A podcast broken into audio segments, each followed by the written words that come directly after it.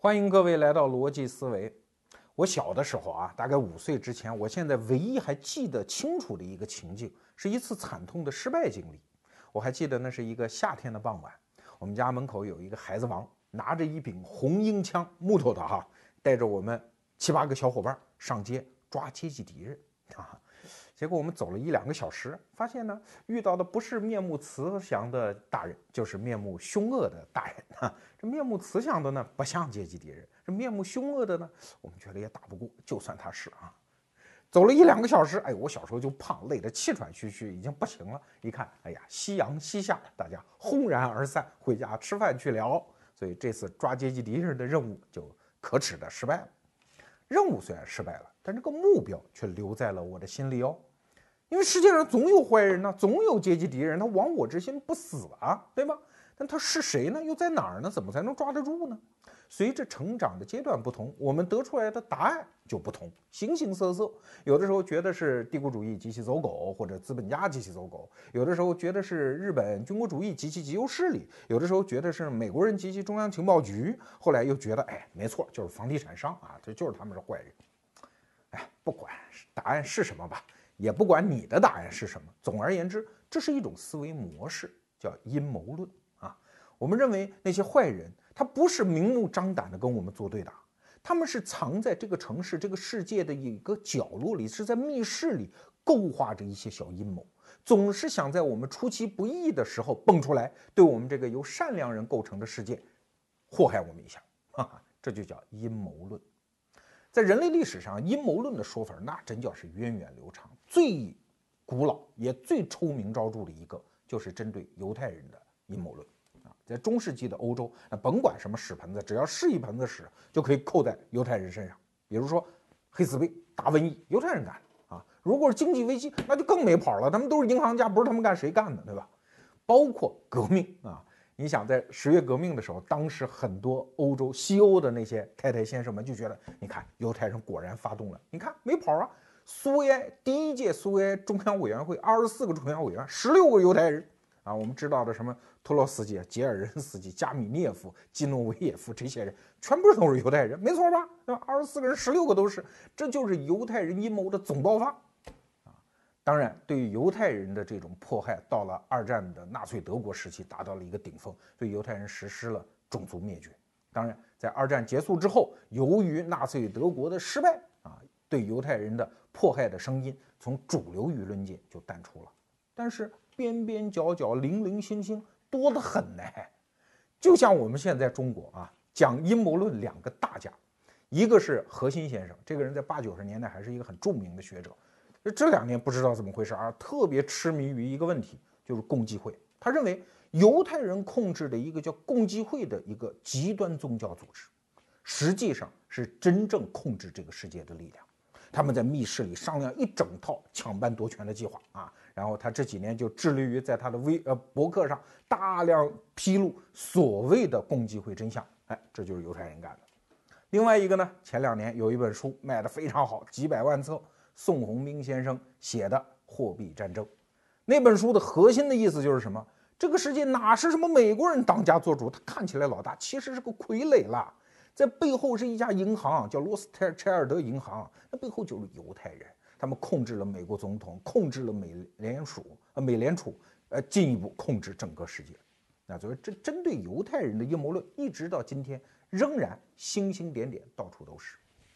那各位可能会说说我们不相信阴谋论，哎，确实，阴谋论有的扯的也实在是太不像话了。比方说啊，说这个希特勒啊，他根本就不是一德国人，这个人有大量资料证明他是英国特工机构培养的一个特务啊。你看，桩桩件件的历史事实就在这儿，德国终于让他祸害了吧？啊，英国终于把世仇德国人给搞下去了吧？为什么敦刻尔克大撤退，呃，希特勒不下令追杀，让英国人安全撤退？等等，好多证据都证明。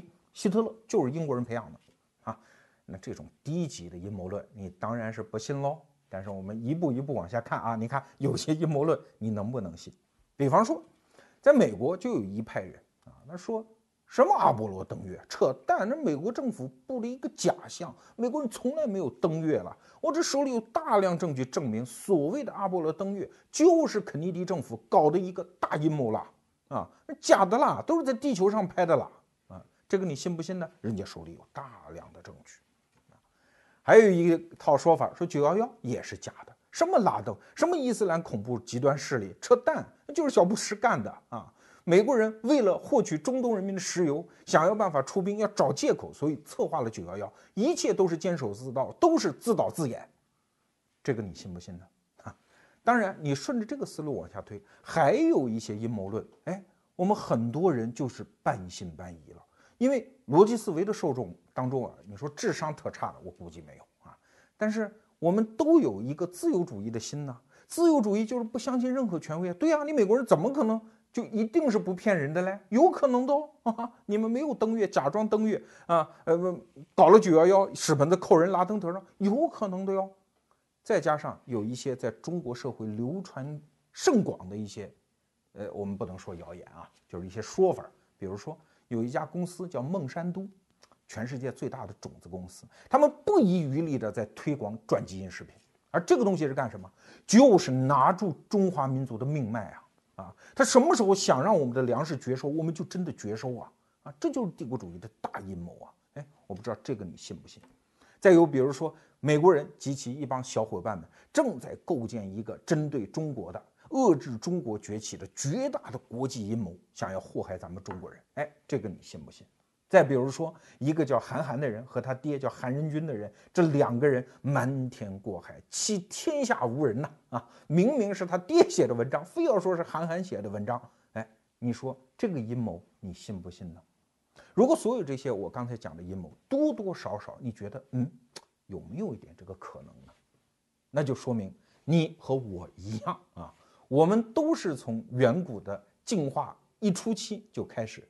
带到今天的一个毛病，就是我们天性当中都是多多少少有点相信阴谋论的。那为啥呢？很简单的原因呢，因为我们要简化世界，对吧？此前的逻辑思维有一期节目我们讲过这个，出门左转你自己去找啊。但是今天我们主要就把论述的目标指向阴谋论本身。阴谋论为什么会长久存在？他们都在使用什么手法去构建一个阴谋论？那么识破阴谋论的。根本思维方式是什么？这就是我们今天逻辑思维的话题。其实构架阴谋论很简单了，无非就是几步。第一步就是造谣，这是最容易识破的一点，在事实上跟你胡聊八扯。比方说，我们刚才讲的核心先生关于共济会啊，他的书里面啊，那就直言铁口直断啊，说美国总统啊，四十三任总统。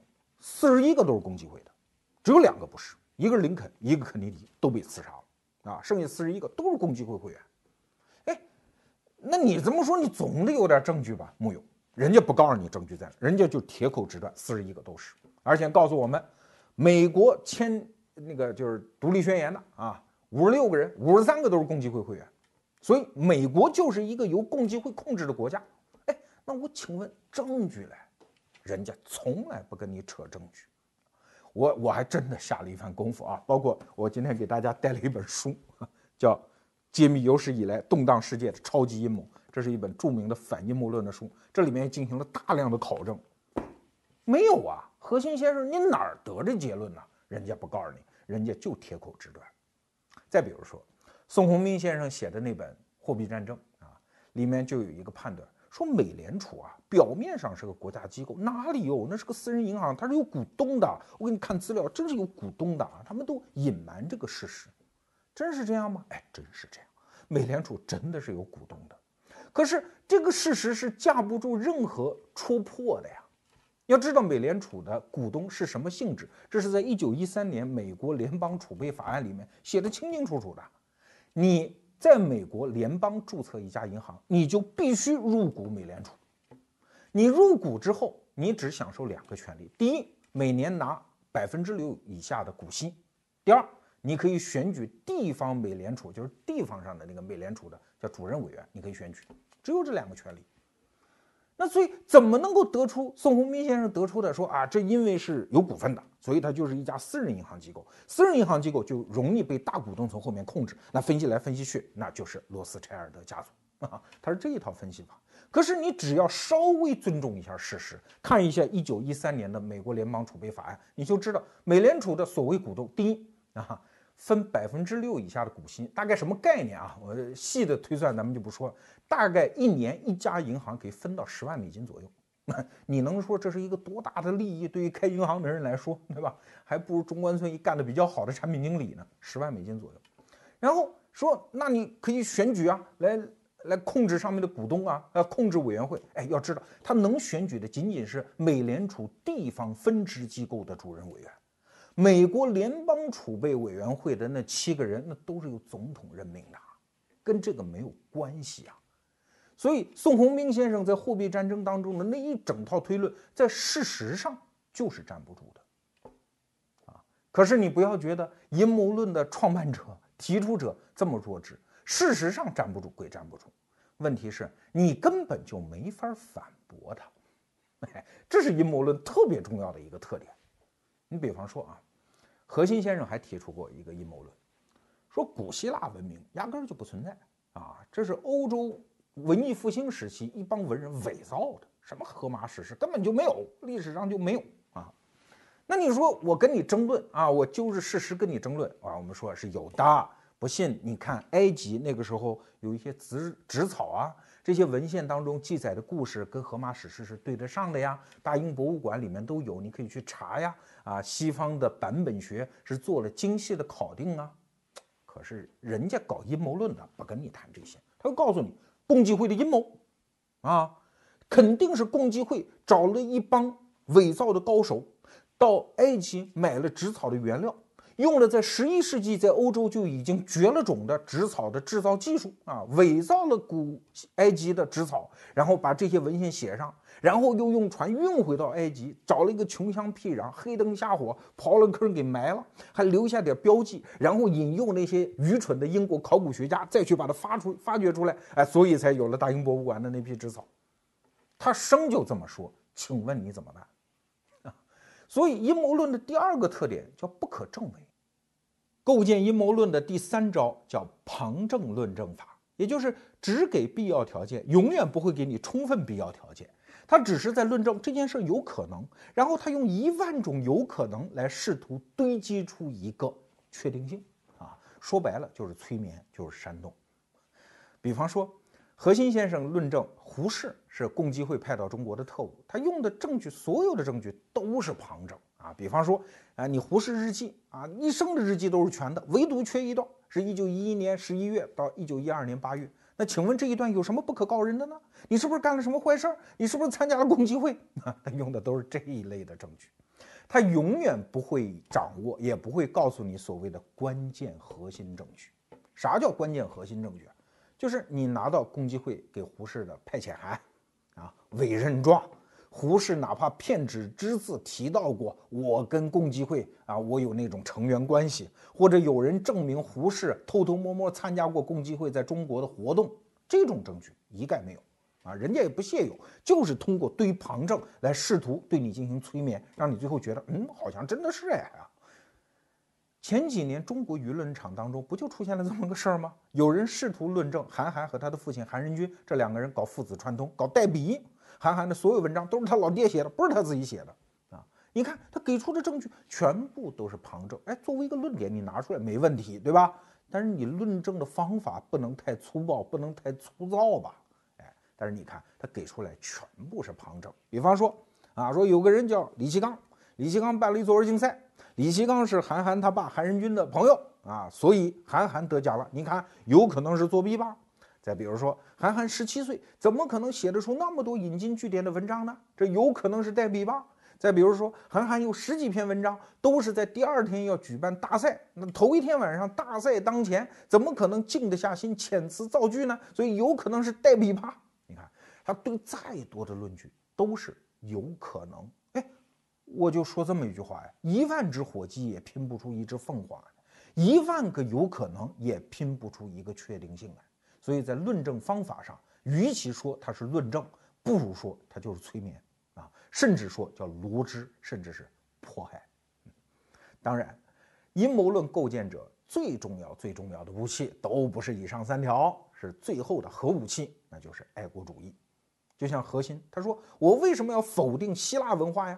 我认为他们都是假的呀，亚里士多德这样的人都历史上都不存在，都是捏造的呀。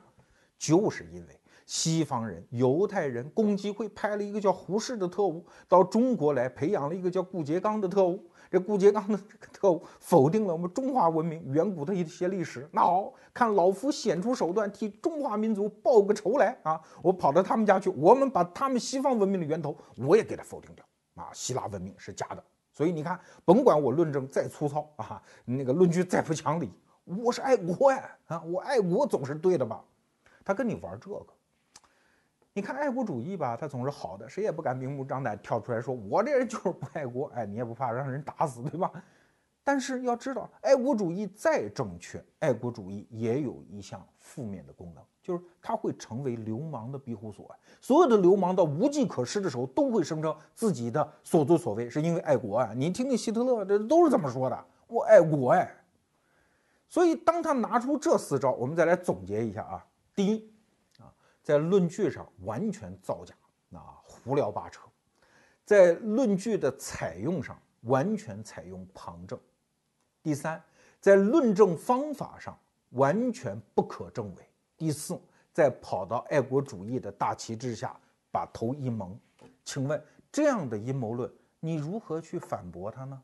哎，不能反驳也就罢了。我们有没有意识到？阴谋论实际上只要用刚才我们说的这四种方法，它可以论证一切观点啊。在网上我就看到一篇有趣儿的文章，有人就仿造阴谋论的口气啊，写了一篇文章，论点是：所有的媒体宣传早睡早起是一个大阴谋，这是极权主义者对我们常识的迫害。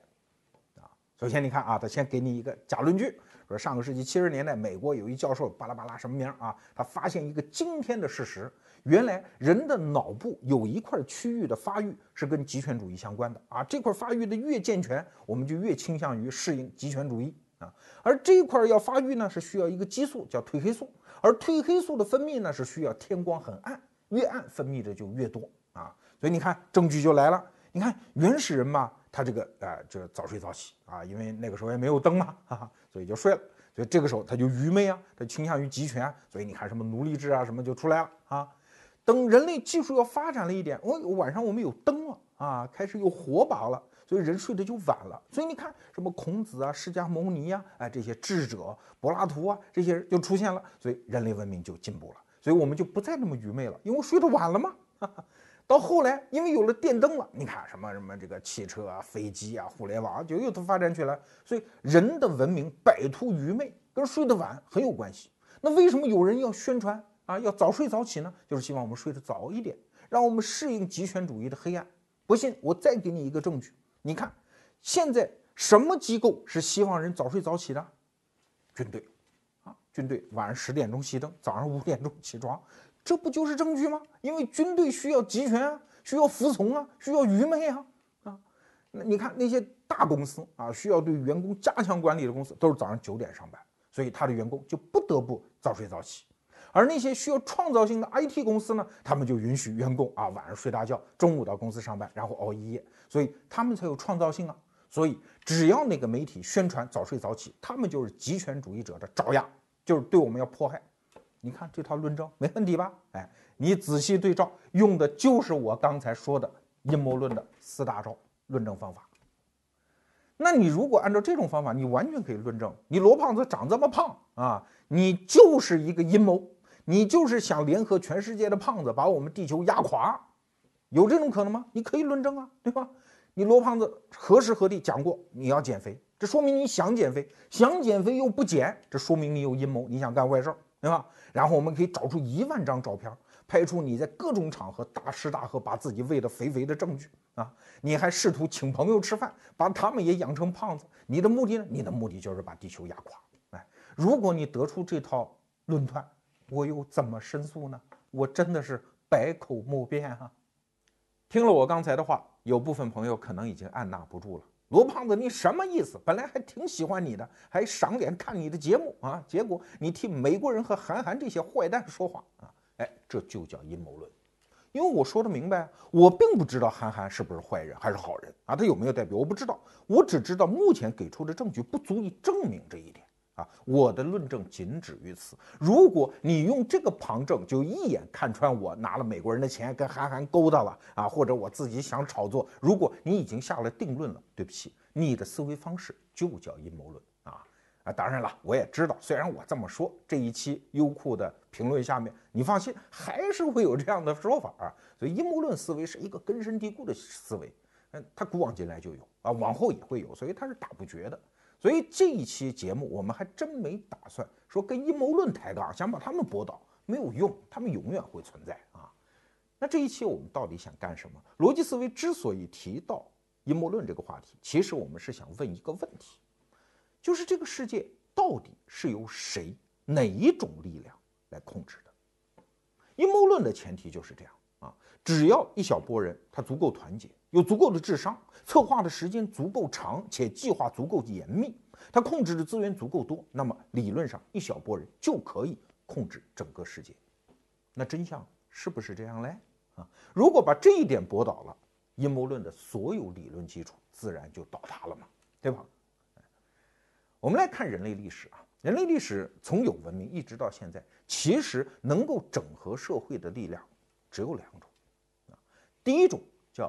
以暴力为后盾的权利，第二种叫以自由为前前提的市场，啊，就这两种。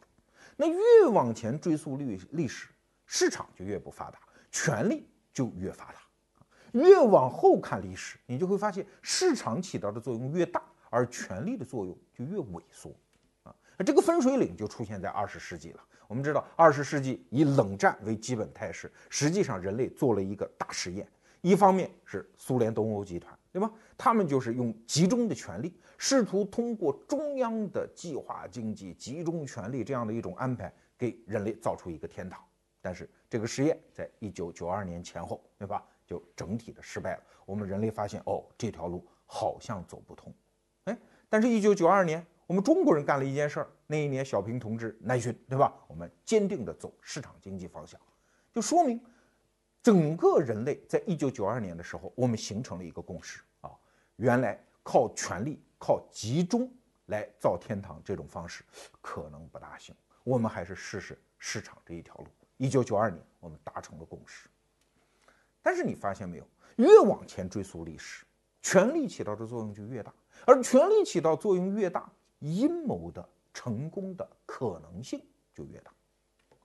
你看，中国历史上就发生过这么两件事儿啊，其实很多了。我们主要说两件，一件是公元八百三十五年，唐文宗在位哈，那文宗就看着身边这些太监，说这些太监太跋扈了啊，控制朕的身家性命，那怎么行呢？于是他心生一计，说我们到一个大臣家，我们看那个甘露，我说天降甘露啊，我们看甘露，结果就想跟大臣勾搭好，把这群太监全部给杀了。结果太监头子叫裘世良啊，这哥们儿特别精明，没上当。然后把皇帝抢回了皇宫，把大臣全杀了，这就是历史上著名的甘露之变。哎，又过了呃几百年啊，一四五七年，明朝又发生了一件事情，叫夺门之变。就是明英宗啊，那时候已经在南苑当太上皇了啊，有几个大臣，那，一个将军叫石亨，一个太监叫曹吉祥啊，这两个人跑到南苑去，把太上皇拥立到皇宫里来，取代了当时在位的明景帝。这就叫夺门之变。哎，你看这两件事情都是阴谋。那阴谋为什么起作用呢？因为那个社会是由权力来控制的吗？权力本来就是一种中心化结构吗？中心的中心不就是你这个皇上吗？只要把皇上拿住啊，只要我控制了皇上，那就挟天子以令诸侯。所以阴谋论在历史上确实有它对的一面，因为历史越往前追溯，权力。就越能控制人类。可是，在我们刚才讲的1992年，整个人类发生了一个大转折之后，当市场成为协同人类的最重要的手段之后，那么阴谋论思路还能管用吗？你看啊，我们来做这样的一个假设啊，说美国的登月工程，整个阿波罗计划全是假的，那美国政府干的啊。好，那假设真的这个阴谋论成立，首先做这个阴谋的人。要干两件事情，啊，第一件事情是把所有参与这个计划的人的嘴全部要封牢，啊，因为我们共同在干一个阴谋啊。稍有点生活常识的人都知道，你跟你闺蜜讲的话都很容易被传出去的。一个上千人的大工程，你让上至科学家，下至看门保安老大爷，能够把嘴全部扎严，不跟外面人说，哎，我请问用什么方法能做到呢？你说我发钱啊？要知道，当一个气泡越吹越大的时候，任何一个小点儿爆破，都可能造成整个气泡的崩溃呀。对吧你如果说我给每个人发钱买他的嘴，那新闻机构要用多少钱？我以我搞定一个人就行了，对吧？那你是没法博弈的，等于你要出比别人能出的最高价的几千倍的钱，才能够买断这些人封嘴，这怎么可能做到？更何况有的人根本就不是钱，哎呀，我临死我对不住自己的良心，我这辈子撒了一弥天大谎，我临死我跟这个社会一公开，所以几乎来说。封闭这个信息的可能性是几乎没有的，啊，所以很多人在指责小布什什么这个呃呃九幺幺自导自演，我从来没有赞赏小布什的个人道德啊，他是个坏人不是坏人我不知道，但是他就是坏人，他做不到啊，他自导自演那么大工程，得有多少人配合他，让这些人封口住嘴，这是一个太难做到的事情，这是事情的一个方面，那第二个方面呢，就是所有阴谋论者。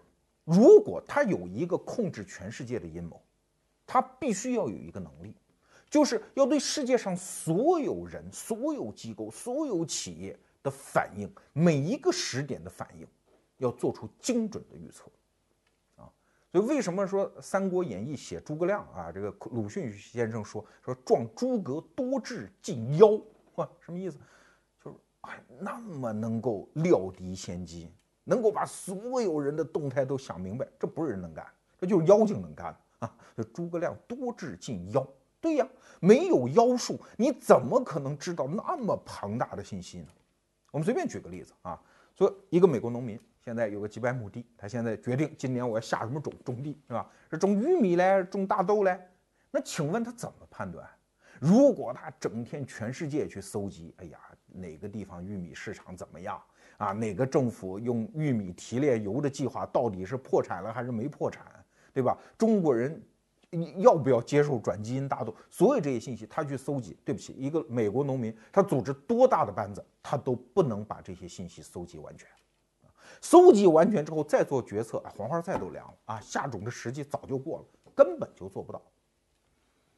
所以这就是阴谋论的一个根本难题，在一个开放的自由市场上。你想封闭信息和了解全部信息的真相，这都是两件完全做不到的事情。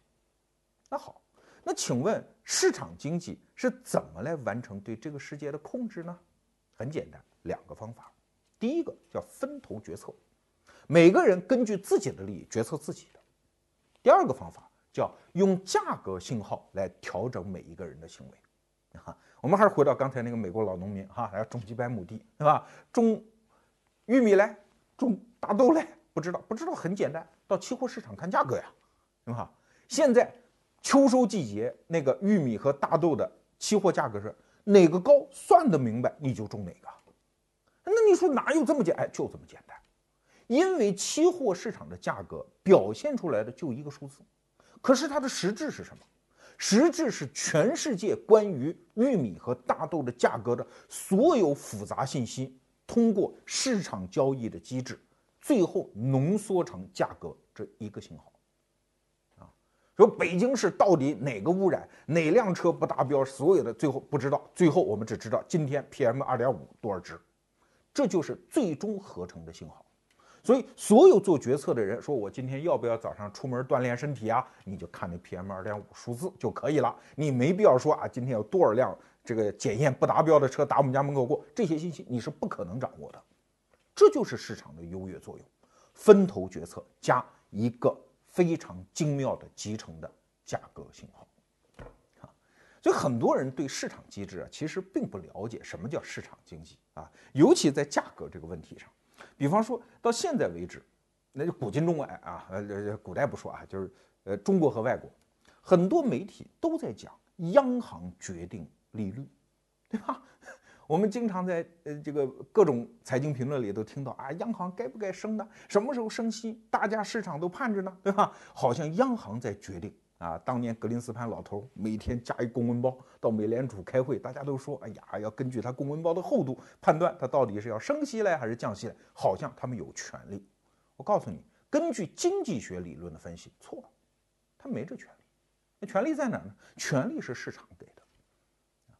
央行不管是中国人民银行还是美联储，他能干的就一件事儿，就是跟在市场屁股后头，想办法把市场已经决定好的那个利率把它表达出来，仅此而已。啊，其实这个道理很简单了。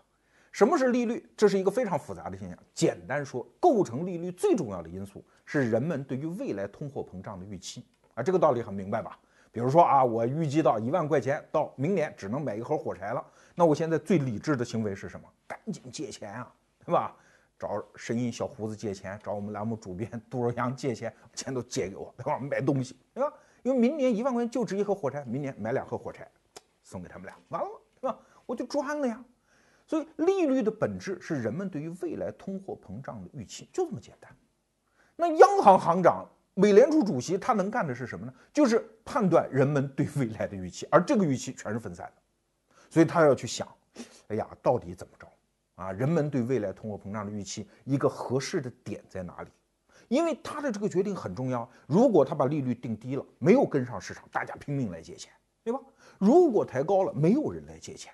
那也导致市场的这个银根不足，所以央行行长干的是什么？是体察市场，然后寻找到、倾听到市场已经形成的那个利率，然后把它告诉公众，仅此而已。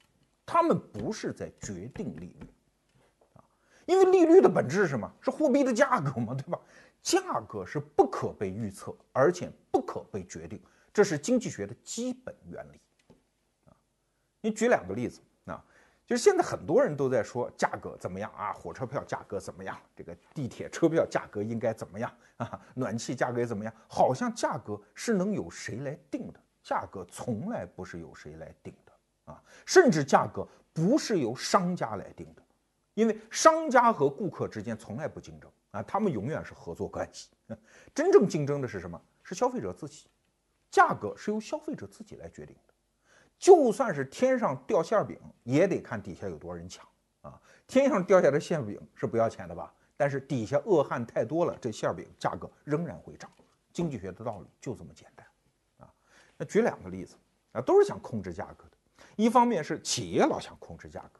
那如果你熟悉过去十几年的中国的经济新闻啊，你可能会听说过，两千年中国有一个彩电价格联盟。啊，说这个国美苏宁太不像话，把我们价格搞太低，我们联盟了，我们不降价啊，我们开会啊，我们签生死文书，我们写血书啊，这两千年十几年前那一档子事儿啊。后来呢，中国的航空公司大概是零五零六年，我记不太清了啊，也有一次价格联盟啊，我们不打折，我们以后都是这些价格联盟。零七年在重庆那个洗车行业还有一个价格联盟啊，说以前十块太便宜了，我们涨到二十，我们都不降价啊。结果你会发现。所有的价格联盟都是瞬间崩塌啊！基本上我我印象中，因为那个那十几年我都在做财经报道，基本上就是一两周啊，最快就一两周就全部崩塌。这是就是说，商家想多挣钱控制价格是没用的。可是你说那政府把价格摁住有没有用呢？我告诉你，也一样没用啊！这历史上多了去了。呃，最呃可笑的是，原来兰州拉面政府都出过这个公文啊。说这个红头文件，一碗拉面不准超过多少钱，啊？那最典型的就是眼下对房地产的这种限价控制价格。那请问有用没用呢？当然没用了。那请问为什么控制价格没用呢？是因为大家误解了价格这个东西的本质。价格是什么？价格不是这个东西的销售的价格，价格是指你要购买的一整套配套服务。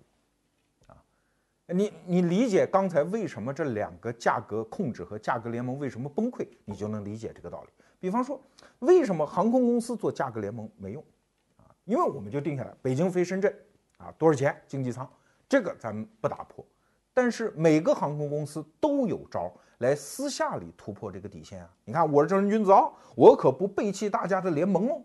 但是我可以，比如说我把座位加宽点，那我机上的伙食变得好一点，我免费送票上门啊，我对七十岁以上的老人我进行免票，对一米以下的孩子我进行免票啊，甚至我把空姐弄得漂亮点，我这都是在价格之外建立自己的竞争力啊。所以价格联盟有什么用呢？价格是一整套服务，最后的那个信息标签，你把这个标签定死，而后面的实质内容都可以变的呀。所以你是控制不住的呀，你明白我意思吧？那个控政府控制限价是一个道理啊。一碗兰州拉面你可以限它的价，那你能不能限制出多少根面，里面多少克牛肉？这个牛肉是找找贵的大厨做，还是找街边的小工来做？你怎么控制？它是一套非常复杂的机制。其中最著名的是一九七三年啊，因为那个阿拉伯国家连起来跟美国鬼子干啊，说我们石油控制对你们的出口了，所以石油价格飙涨。那美国政府就干了一件事儿，限制汽油价格。结果呢？结果就是加油站排大队啊啊！所以你以为你到加油站买的是汽油吗？错，你买的是在汽油周边的一整套组合服务。啊，比如说，其中就包括买汽油，包括不排队买汽油，包括没有搭售买汽油。结果政府一限价，好了，汽油的价格是控制住了，但是问题排队开始啊，不排队买汽油这项服务，对不起，不提供。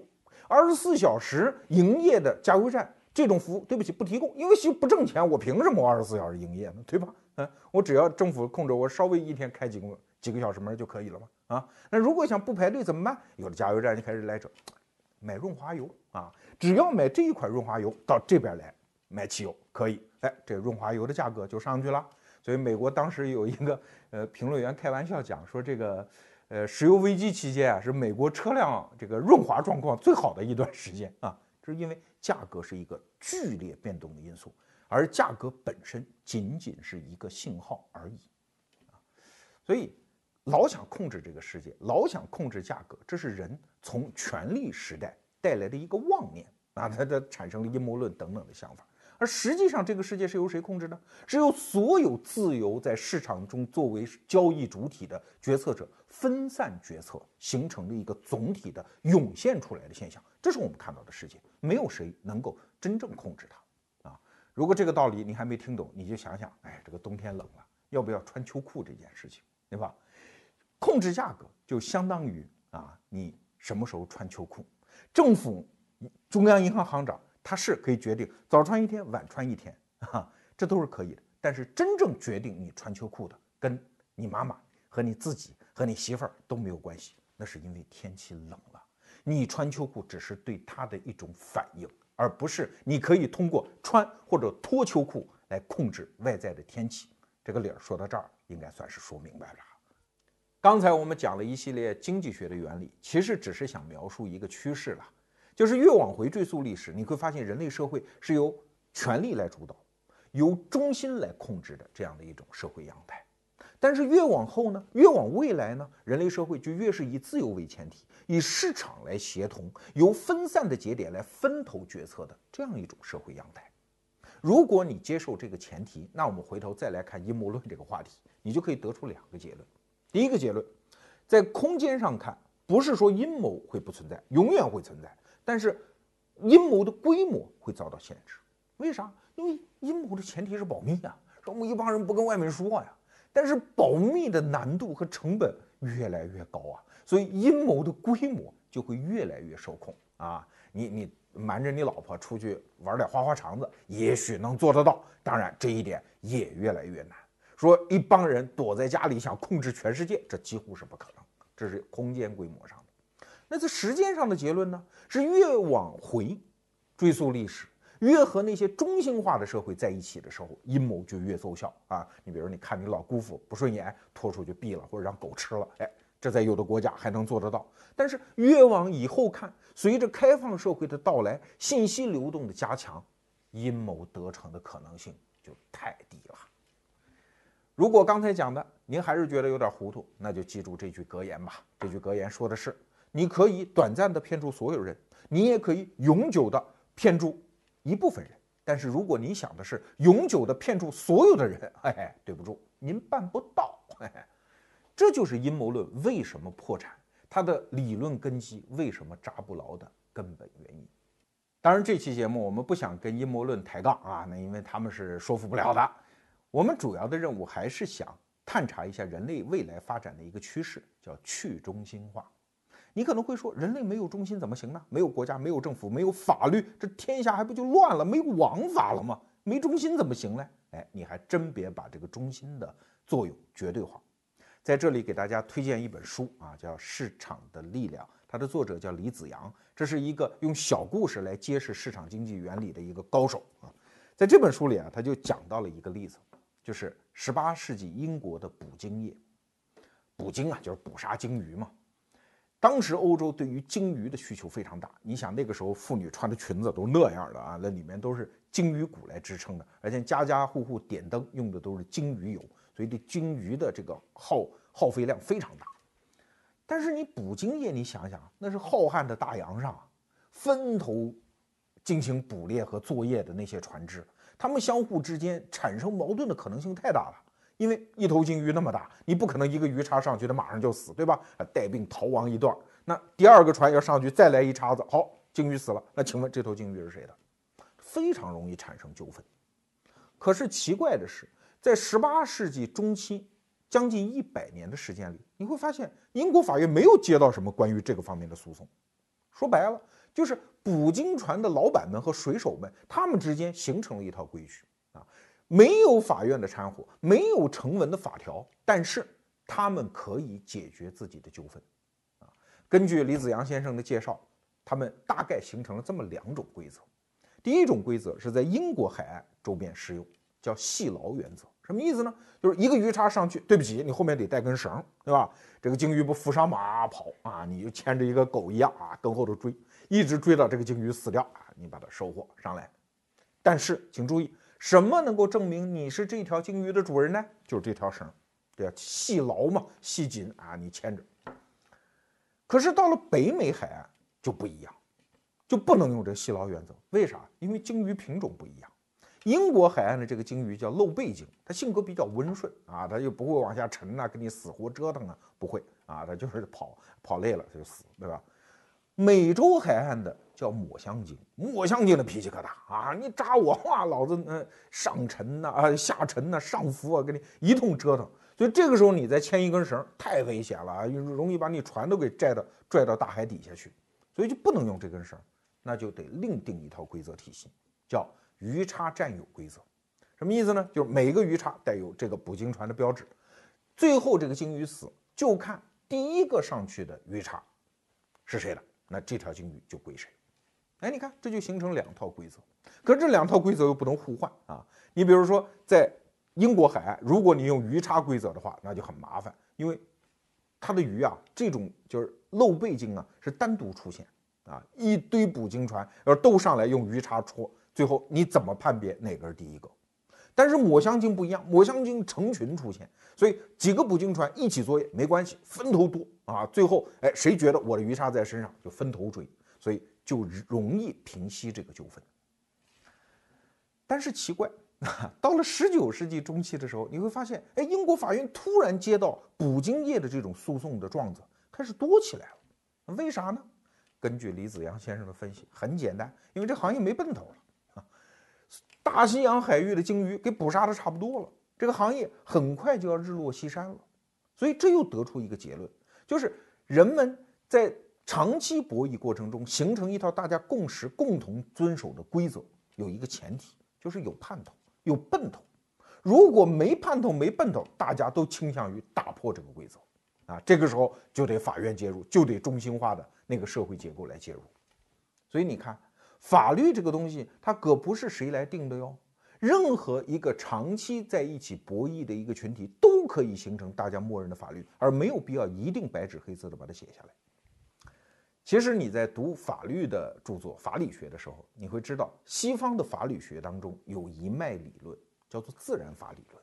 哎，他的理论就和李子阳先生讲的这个差不多。他的意思啊，就是人类的法律是客观的，它有一些公序良俗。天理人心、公平和正义，有些鲜艳的原则在。我们人类制定法律，不过就是把这些早已经客观存在的那些法律的条文，把它落实到纸面上，然后在执行的过程当中，根据那个玩意儿不断的修正啊，更倾向于公平正义、公序良俗，仅此而已。所以法律是客观的，而不是主观的，不是什么统治阶级的工具，它是我们去努力发现的一个天条。哎，说到这儿，你看跟我们刚才那一趴讲的那个利息利率的来源，是不是就有点像了？美联储不是来制定利率，它是去发现这个市场已经形成的利率，然后把它表述出来而已。所以。这个社会到底是由中心来控制，还是由大家分头决策？已经形成，最后只不过是通过价格呀、法条啊这些显示屏把它显现出来而已。哎，你可能说这两个解释都对，只不过是我们观察它的角度和方法不同而已。那这期节目的最后，我们还是回到阴谋论这个话题啊。阴谋论有一个隐藏的更深更深的前提。那就是他们认为这个世界是由谁战胜谁，谁控制谁，谁把谁搞定为它的基本样式的啊，就像三十多年前中国有一首歌唱的那样啊，东风吹，战鼓擂，这个世界到底谁怕谁？但是如果站在市场经济的角度，按照市场的原理，你再来看这个世界，你会发现谁怕谁一点都不重要，重要的是只有谁和谁都发生了良性的、有行为规范的合作，这个世界。才真的是一个美好的世界。